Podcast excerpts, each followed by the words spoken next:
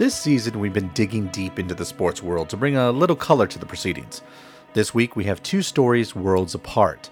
Brenda Villa grew up in Los Angeles, the daughter of Mexican immigrants. She would quickly discover a sport not normally dominated by Latina athletes. She would eventually win gold for Team USA's water polo team. For Bernardo Ruiz, the mission is to tell stories, often through the lens of his documentaries. His latest is an ESPN film that highlights the Tarahumara of Mexico, finally telling their whole story. This is En Fuego. If you like these types of stories, be sure to give a like or a follow. It goes a long way to supporting our mission, which is telling stories that deserve the spotlight, much like the one you're about to hear. One of the best Olympic water polo players to ever jump into the pool grew up in Commerce, an area in Los Angeles with just under 13,000 citizens. But Commerce offered a wealth of opportunities thanks to forward thinking city council members. Brenda Villa grew up near one of the city's community centers and had access to swimming lessons and an introduction to a sport that would change her life. You can't really tell the Brenda Villa story without mentioning the City of Commerce.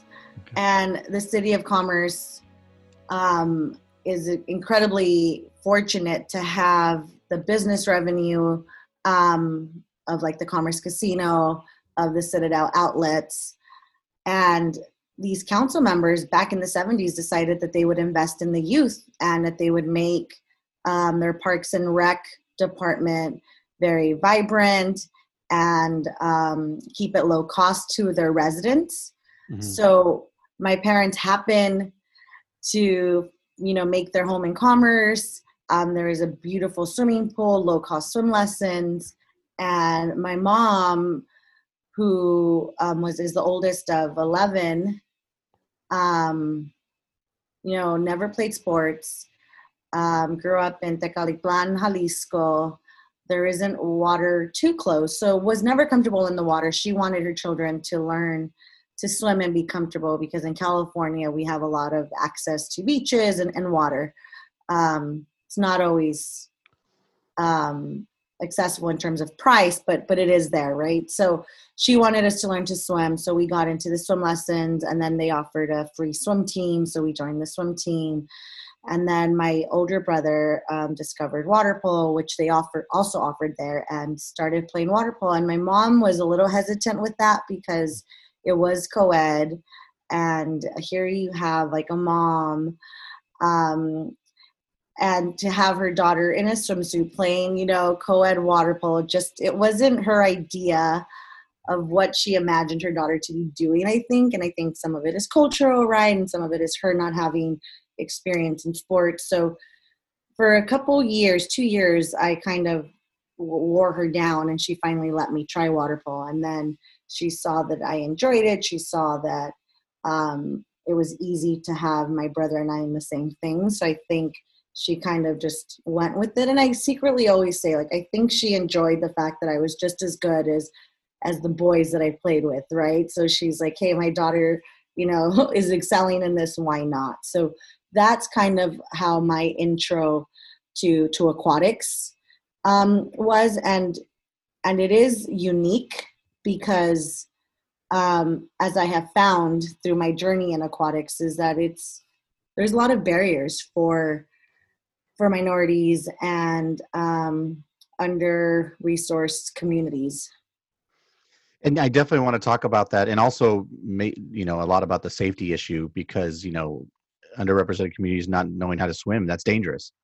Um, but a little bit, you know, what was the hesitancy from your mom? Was it just more the sports, the physicality of the sport, um, and you know, I guess yeah. What was what was the hesitancy yeah, on that part? I think some of it is it, it, was physical. It was a contact sport, and for her, she never played sports, right? So we're girls um, at home. Like she helped raise some of her younger siblings, so her the roles in her mind of what um, daughters did was different.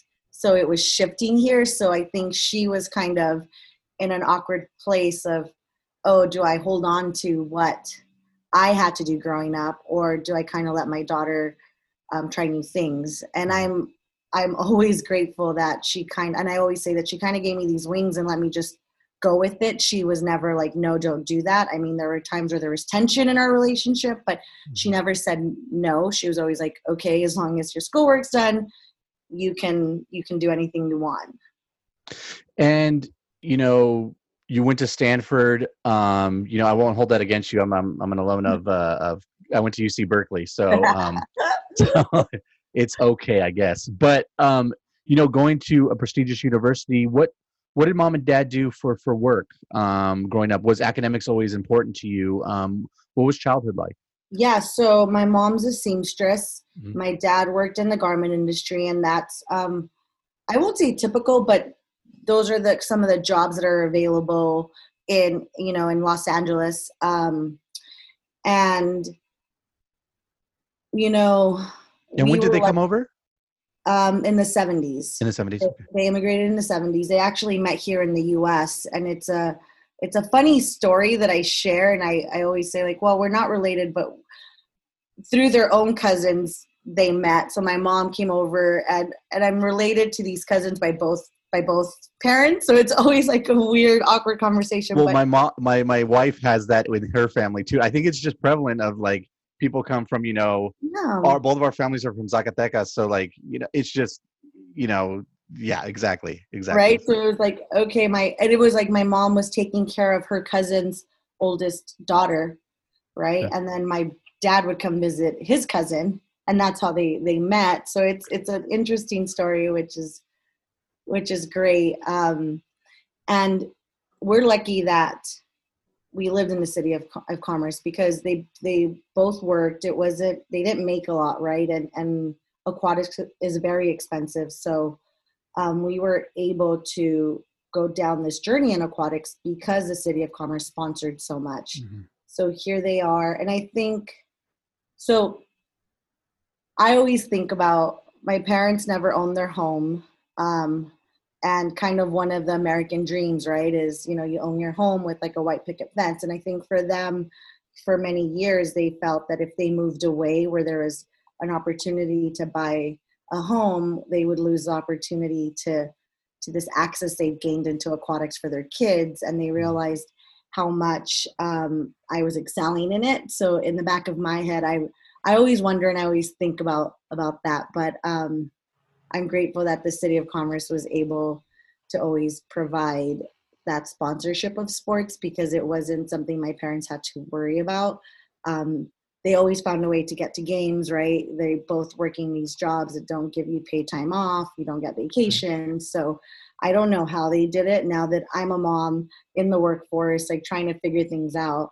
And as I get older, it's just like this, this, the, the, the love and the gratitude I have for them just continues to grow as I fully understand everything they did for their family. Yeah, no, that's powerful. And I guess getting into the work, you know, once you retired um, a gold medalist, you know, going out on top, um, you didn't stop. You know, you you kept going, um, and now you lead up uh, the Water Polo's Equity Foundation. Um, talk a little bit about that before we go into the Brenda Villa Foundation. Um, what is what is the Water Polo Racial Equity and Reform Task Force? What's its mission, and and what are the work? I guess some of the work that you guys are doing now.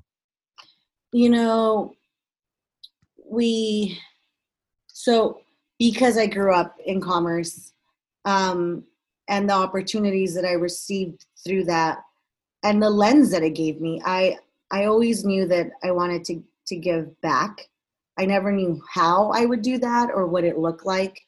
And um, you say it's unfortunate, but I say I was fortunate to go to Stanford, and I have my my college coach who's a mentor of mine. And at Stanford, we would um, do tutoring in East Palo Alto, and that's probably when I felt the most at home. Right, is going into the East Palo Alto community, like at Stanford. Back then, right, it was a bubble, and I was always like, where do I find my people? Like, who can really understand me? Like, I did have a water polo team that was very supportive and inclusive, but you know, there were some things we didn't have conversations about, right? So um, that was always in my head, and as I you know took time to play on an olympic team and came back like i always had these conversations with my coach and as i was graduating you know we still had these conversations and then as i was about to retire and i wanted to to think about my next steps he's always he was always someone that i had conversations with and he was like, "Well, you always talk about creating more opportunities, um, like you had in commerce. Like, why don't we think about what that would look like up here?"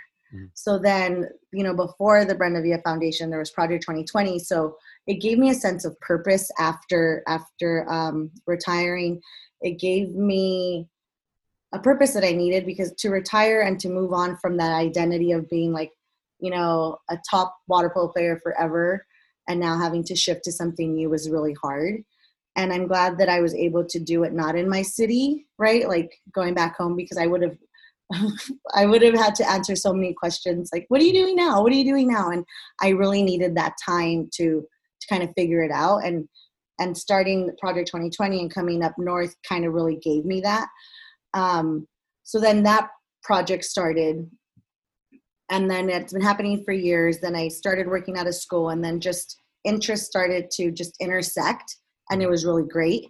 And then i realized that programming takes a lot of time.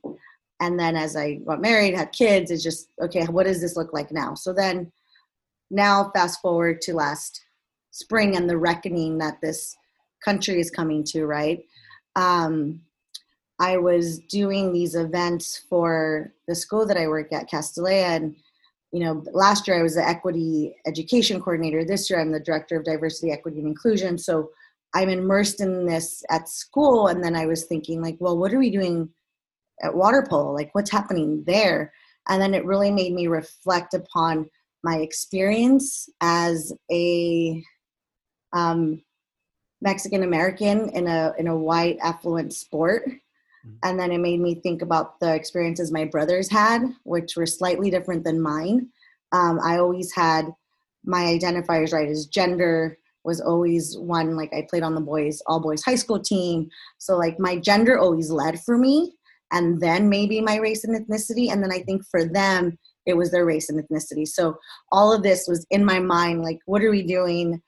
Is it really inclusive? Like what are younger players thinking? Like I was you know at the top of of the pyramid if you want to say that.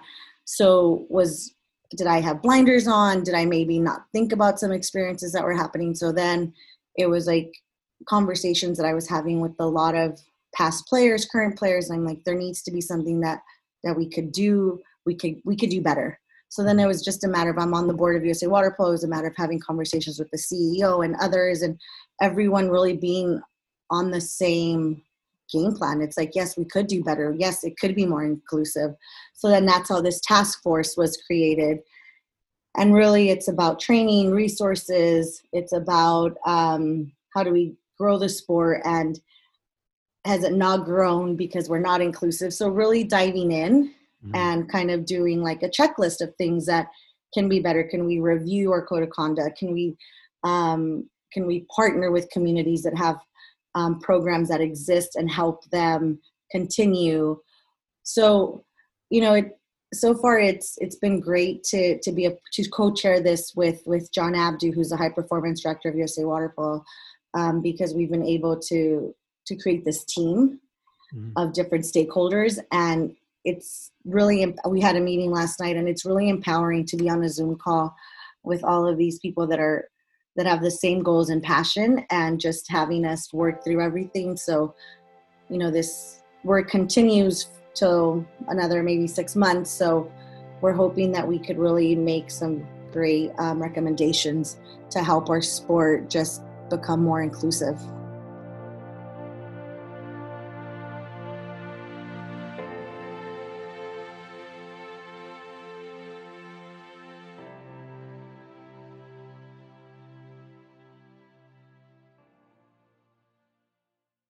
Ever since I started out, people have been asking me for advice on all kinds of things. But in covering sports, it's usually about who's going to win and what team they should bet on.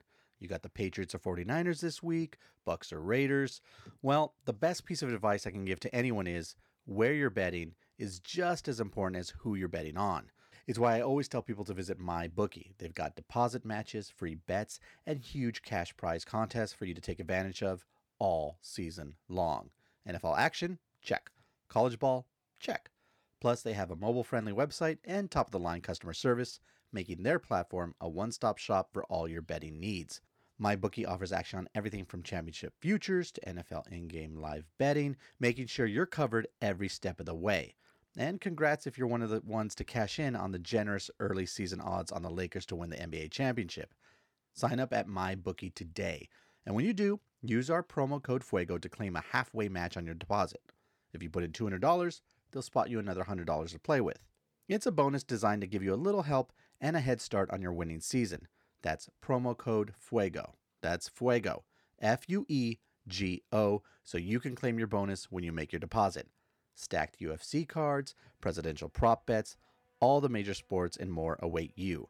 Sign up today to begin your winning season exclusively at MyBookie.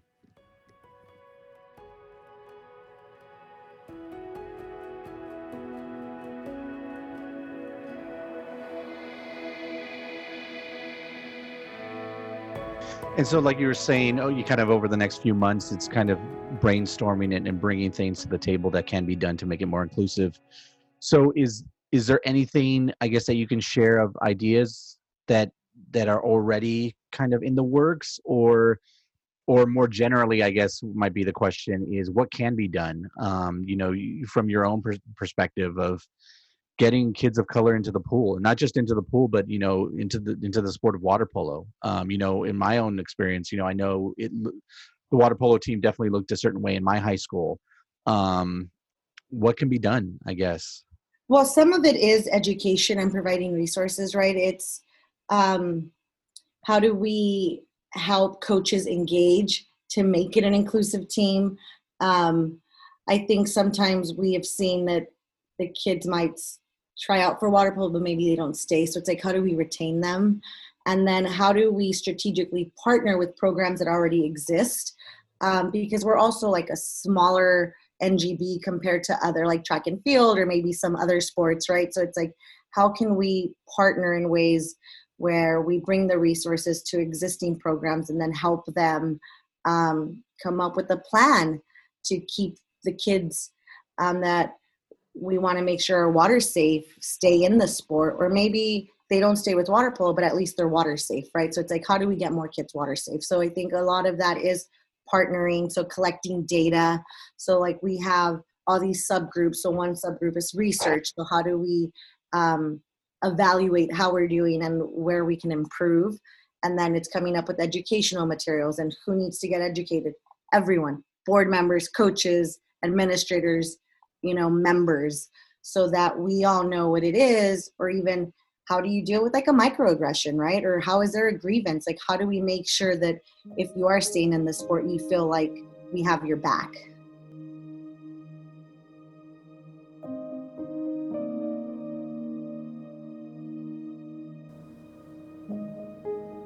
Brenda Villa's mission isn't just about bringing diversity to water polo, it's about making all children water safe.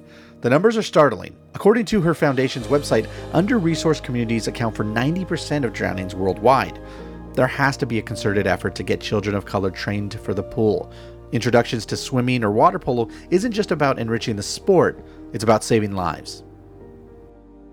Because there there are mistakes that happen, there are things that happen, so how do we make sure you feel protected and safe? So these are all things that are not necessarily new, right? But I think um, that evaluation piece is so important so we know the best strategy for our sport and where maybe our blind spots are. And then kind of expounding on the more general, you know, the Brenda Villa Foundation. Um, tell our readers, you know, a little bit about that, you know, um, you know, what, what the mission is for that, but also touch upon the safety issue. Cause like you said, growing up in LA, there's beaches, there's pools. And I think there's um, a discrepancy or not discrepancy but i think more often than not it, it's it's underrepresented communities that don't know how to swim and there's the drownings there's the health issue and it's bigger than you know the important part is getting them in the pool and, and getting them accustomed and, and, and uh, acclimated to water polo and all this great stuff but it's really a safety issue too right?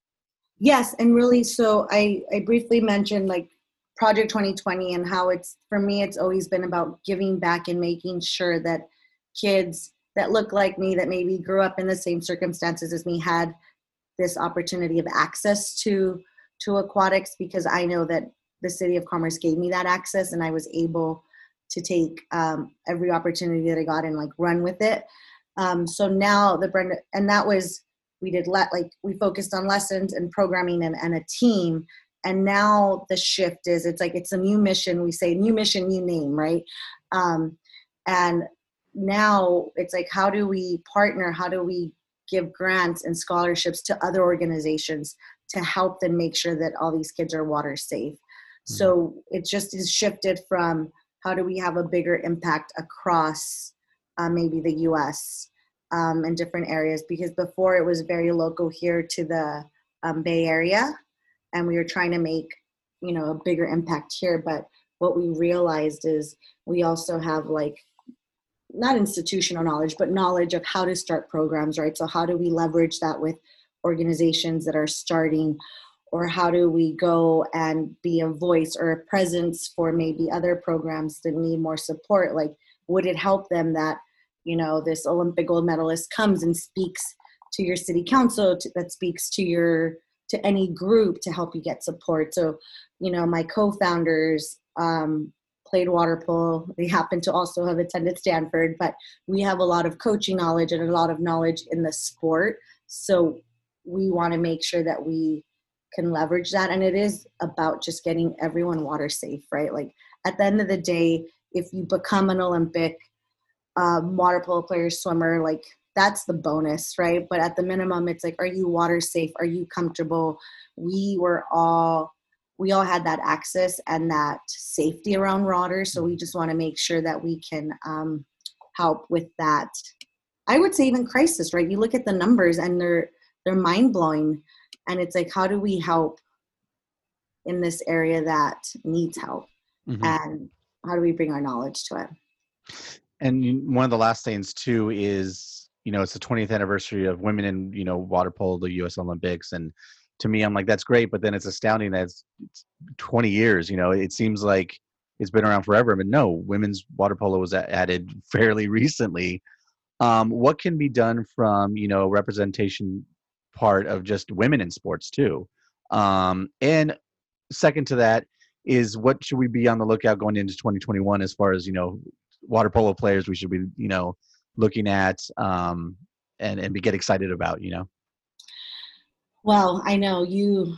I think of 20 years, and it seems like that was so long ago. But if you put it, you know, in a huge historical context, it's not that long. Mm-hmm. I think that Title IX has really helped water polo uh, I think that um, the International Olympic Committee and like FINA are making some strides in that. We in London there was eight women's teams at the Olympics and 12 men's teams.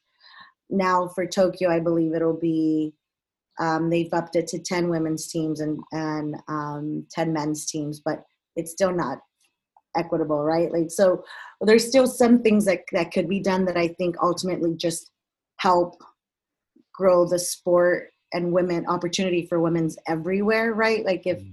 12 teams could compete, that means that you know maybe more funding is happening for more countries across the world. So um, there's still some stuff to be done. I think for me, it's like I want to be present. I also serve on like um, UANA, which is an organization for the Americas and aquatics.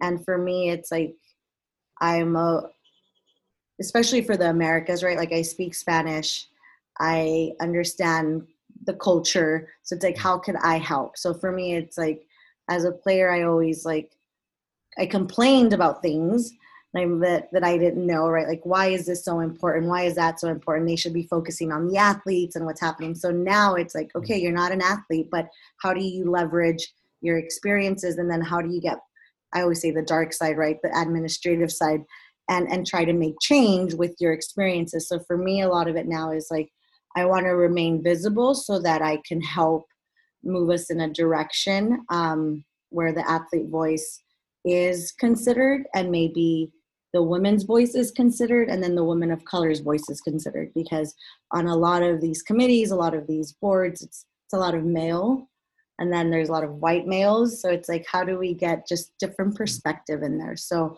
um, i think having more of that like more female coaches um, just it'll help the sport in general. And then I think your next question was about like who to watch mm. um, in Tokyo. I mean, the women's team, and I mean, I'm biased, right? Like, my favorite team is the USA Women's Water Polo team, and they have just dominated um, since since Rio. And I think what was it? They had like a 70 game winning streak, and you know Maggie Steffens is their captain. Um, Ashley Johnson is, you know, they're both the two top best players in the world, and they happen to be on Team USA, but but they are. And just watching that whole team and how they move so fluidly and just I'm always in awe watching them and I'm always like, oh my goodness, like could I be competing with them? I don't know, but they are really good. And it's so great to see both of them. Like Ashley now it seems has you know has come into her own and has become a voice. You know, she's the first um, African black woman to to make a, an Olympic team. So it's one of those where do we grow up to become role models?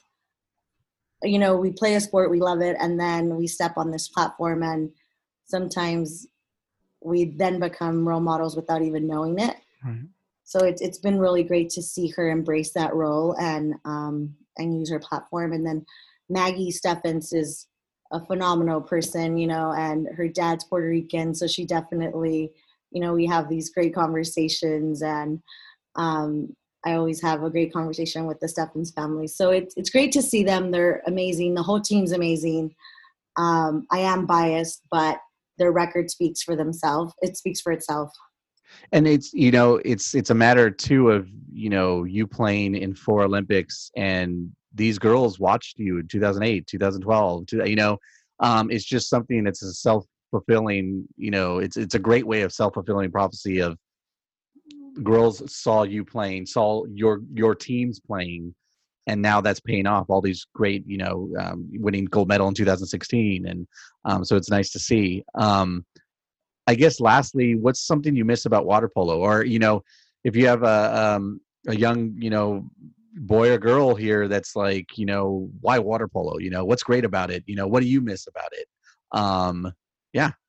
You know i miss having 13 people that are committed to one goal and like looking left and right and knowing that if i'm having a horrible day they have my back. If i'm having a horrible game they've got me. And knowing that together we can do bigger things.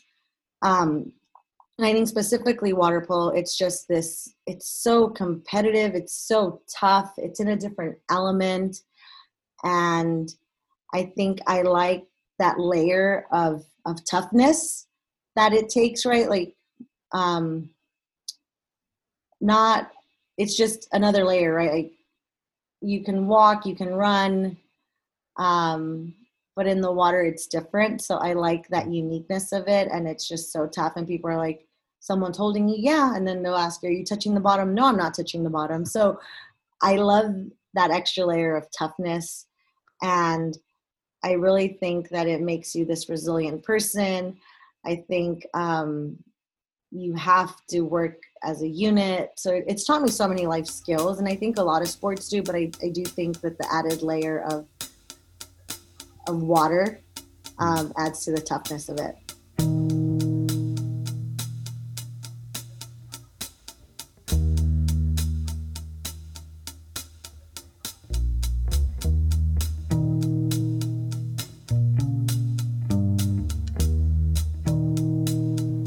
Perspective is a hard thing to come by. You can read a whole book and come away with just a sliver of the entire story. Bernardo Ruiz is the director of 30 for 30's new Infinite Race documentary. It's an immersive and encompassing look at the Tarahumara who live in the canyons of Chihuahua, Mexico. The tale might be familiar to many of you who read Christopher McDougall's Born to Run. It's an entertaining journey with this indigenous group famed for their ability to run astounding distances. Ruiz was driven to tell more of their story, this proud people are more than their physical feats. They're a tight knit community dealing with myriad issues, and the gifted director is here to offer more of a spotlight to that story. Um, Bernardo, thank you so much for for joining us. Um, I wanted to to thank you for the film. It was definitely eye opening. Um, you know, I read the book Born to Run, but this was um, a needed you know side of the story. Um, you know, delving deep. But I want to talk about you know when did you come into the picture?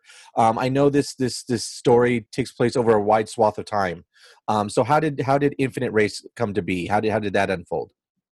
Yeah, well, first of all, thanks so much for having me on the show. Um, you know, I had always wanted to make a running movie of some kind. When I was a teenager, I had seen uh, a film called The Loneliness of the Long Distance Runner. It's a British movie, black and white. You know, I saw it when I was 17 on cable, and it always stuck with me. I, at the time, I thought it was such a cool film because, you know, it was ostensibly about running, but it was also about a a kid, um, a British kid in, in reform school. So it was about social issues. So I'd always wanted to make a some film about running. And then, you know, I'm Mexican American. I've spent a lot of time going back and forth between the U.S. and Mexico. I've done a lot of stories about, you know, uh, kind of contemporary Mexico and the relationship between the U.S. and Mexico. Um, and a couple of years ago, I read this incredible article in the Texas Monthly called "The Drug Runners," which is basically about how the Tarahumara were being caught up and exploited to basically ferry drugs into the U.S. Uh, because of their their uh, you know supposed ability to run long distances. And so that I thought, you know, wow, in this story, I can do two things that I've always wanted to do, which is make a running film, uh, but also talk about um, some of the interesting issues that are happening between the U.S. and Mexico.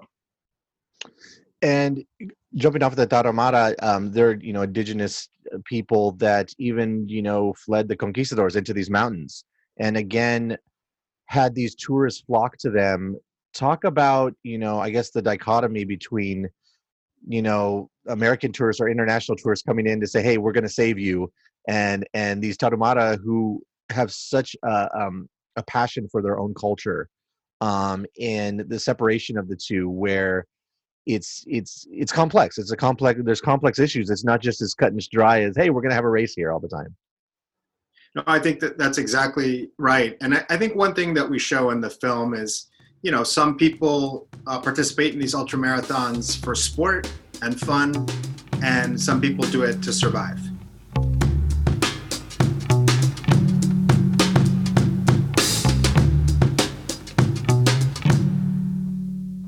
For their annual ultra marathon, running isn't just a sport to the Tarahumara. They are running for food vouchers. They're running for corn. A community hit hard by drought is running to maintain their way of life. And um, you know what I what I was interested in doing is going in and documenting the annual ultra marathon, which is this race that happens in, in Urique, Chihuahua. It's in the basin of the famous Copper Canyons. It's a beautiful part of Mexico uh, very rugged. It's difficult to get to get there. And you know, as you'd mentioned, the the the or you know we we talked about before the 2010 book uh, Born to Run just sparked this enormous interest in long distance running uh, and ultramarathon running, and then in this place in particular. So what it did is it it brought lots of international runners and tourists um, and I think what we try to show in the film is that it's it's it's complex. It's not all good and bad. I, I, you know I don't believe anything is like or most things aren't like that in life.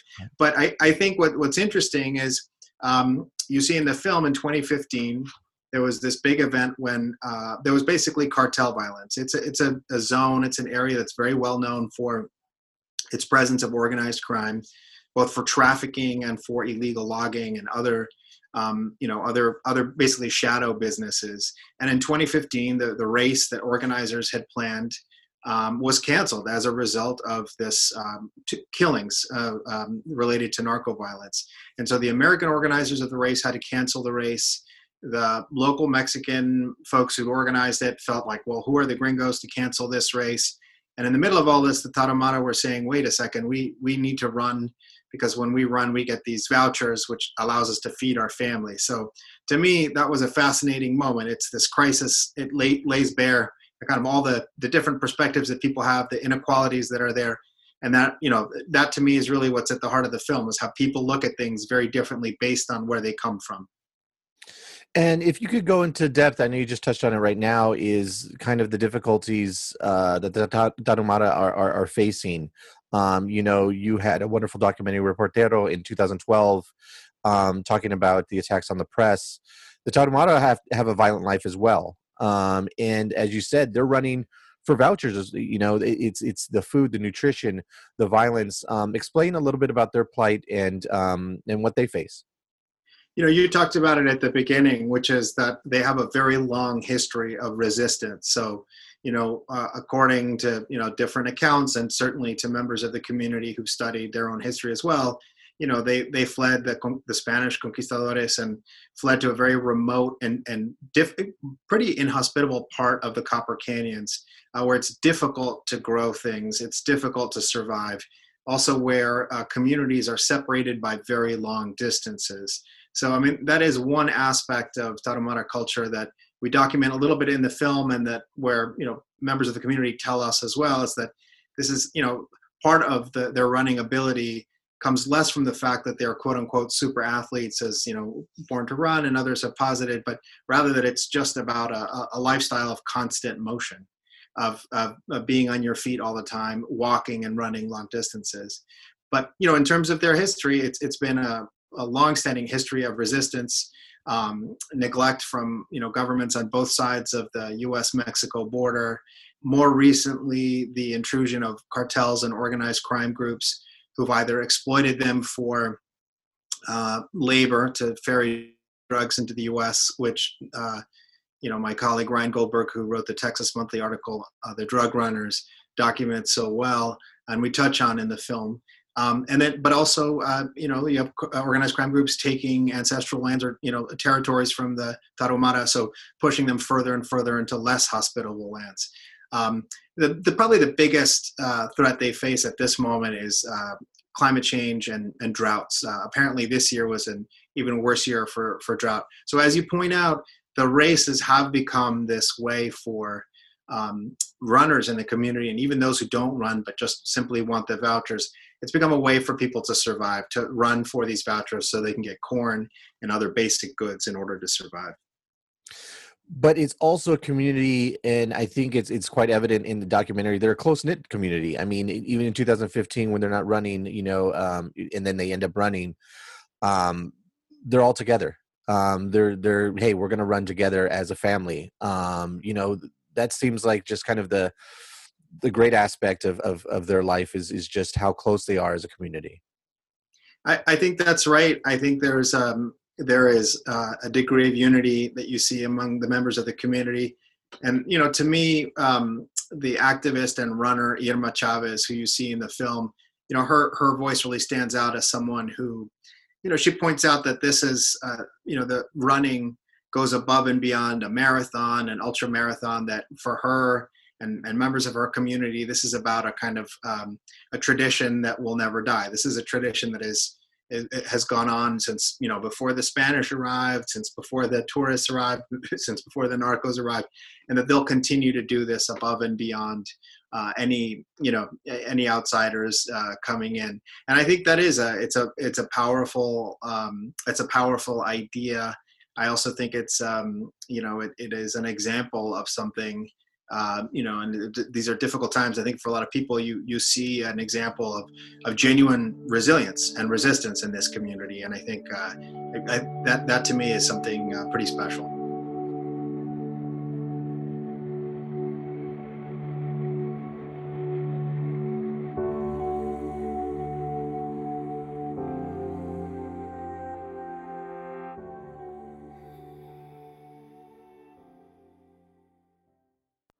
I understand you love the book Born to Run. So did I.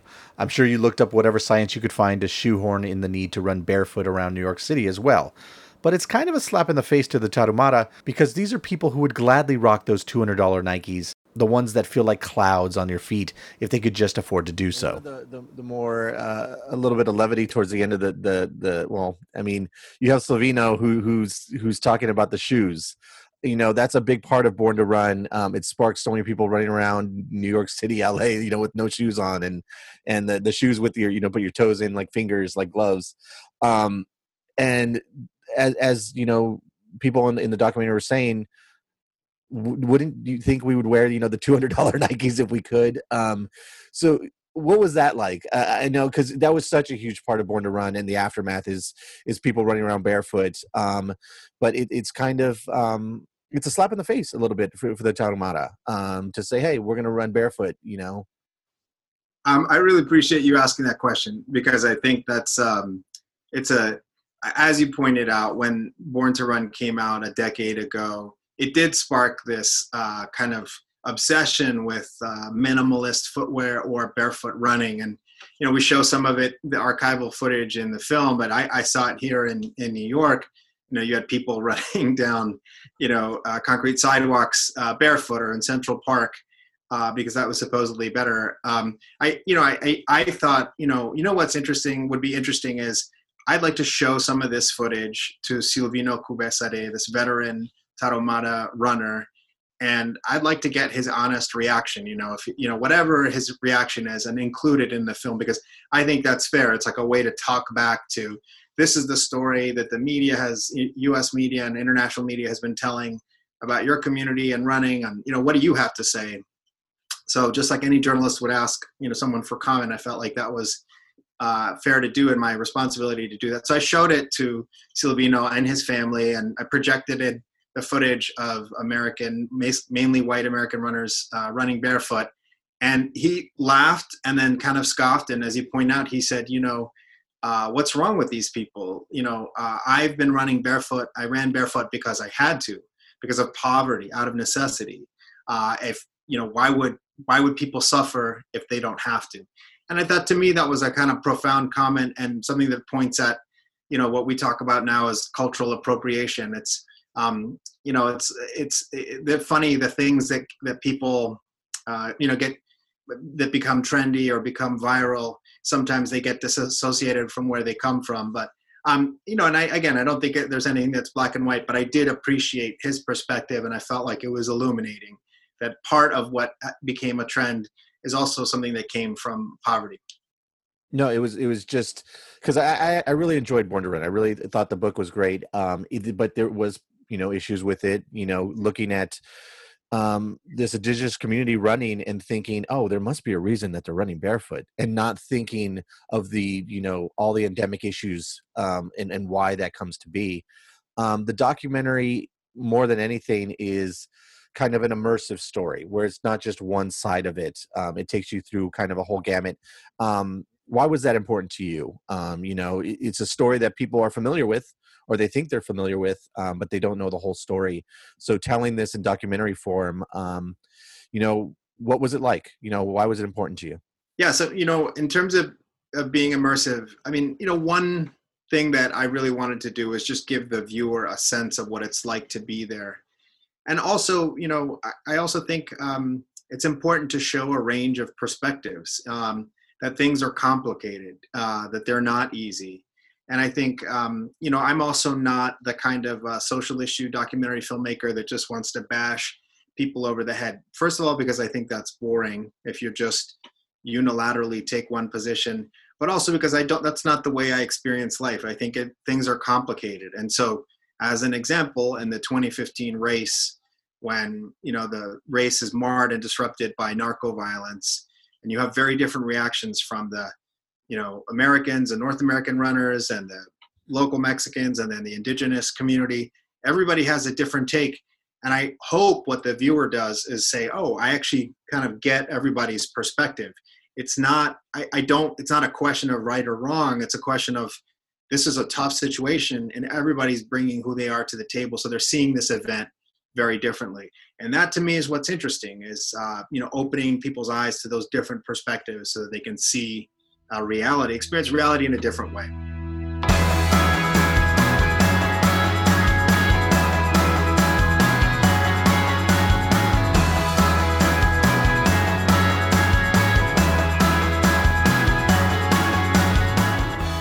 Fuego podcast is edited by Dylan Wren. I'm your host, Gabe Zaldivar.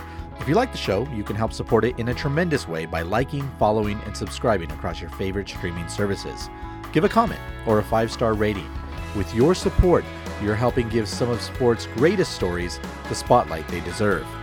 Next week, we do just that, pulling back the curtain on a rather uplifting sports story you might not know about.